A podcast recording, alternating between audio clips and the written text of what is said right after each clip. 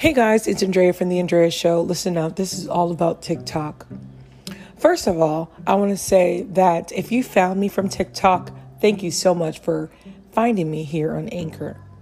Here we can talk to each other without censorship. With that said, I am over the censorship on TikTok. It is mind boggling that a platform in America can tell you what to say and direct you on what to post. To me, it's really unconstitutional. And now that when I think about it, when Trump wanted to ban TikTok, I really didn't like that idea because I had gotten so much success from it. However, now that I've, you know, really built up a community and now have to realize that at any moment, at any time, if TikTok thinks that my videos are, I guess, quote unquote, violating their content violations, which are completely laughable, okay? Almost everything that they say on their uh, guideline list is completely violated on multiple accounts. I have seen over sexualization with young girls, with all types of women, really. I have seen racial videos being promoted with millions and millions of views. You know, mere fact is, if you can make a video, we should be able to respond to it. If your video is violating the content violations, yet I respond to it or somebody responds to it, that shouldn't be a violation. That should be, you know, a give. I mean, how can you sit there and have videos about racist uh, content? You know what I mean? Basically, what happened was I just got a TikTok jail for talking about the vaccine. Listen, you can't talk about the vaccine for some reason because you get censored. Although there are people that will not stop talking about it. So, does their censorship really work when we can just keep coming forth with more information? You should not be able to censor information, things that are being shared. You know, it's not misinformation if it can be backed by articles, if it can be backed by, you know, sources. But mere fact is, who cares if it can be backed or can't be backed? This is a free country. This is the United States of A, United States of America. So who's to say what we can say or how to feel? It's just gotten out of hand.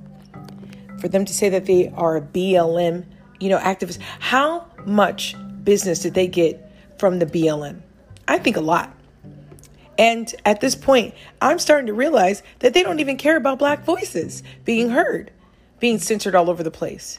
You know, the mere fact is, I will always be a black activist and always speak about, you know, what is right.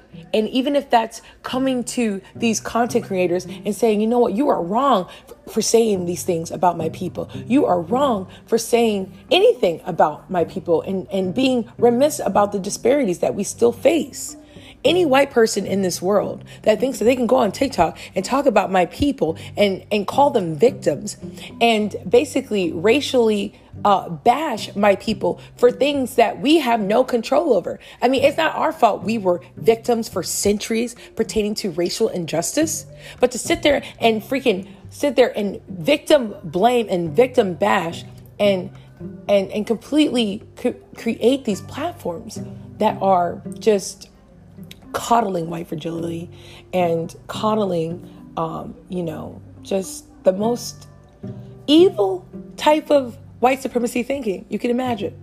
You know what I mean? How many kids are on TikTok listening to this and thinking they are right? You know what I'm saying? By uh, listening to their parents. Maybe their parents are racist. Maybe they they seen they have they seen something on TikTok and they think maybe this is right. Maybe they don't have the skills needed to ascertain right from wrong. You know, I think TikTok has lost their mind. And with that said, um, I guess they banned me like a couple days from posting. I appealed it and what? Uh, I don't know.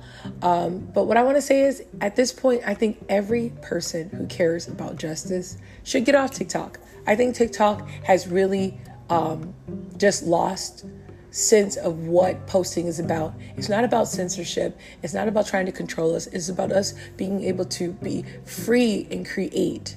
And that has been taken from us. I believe our freedom has been infringed on TikTok.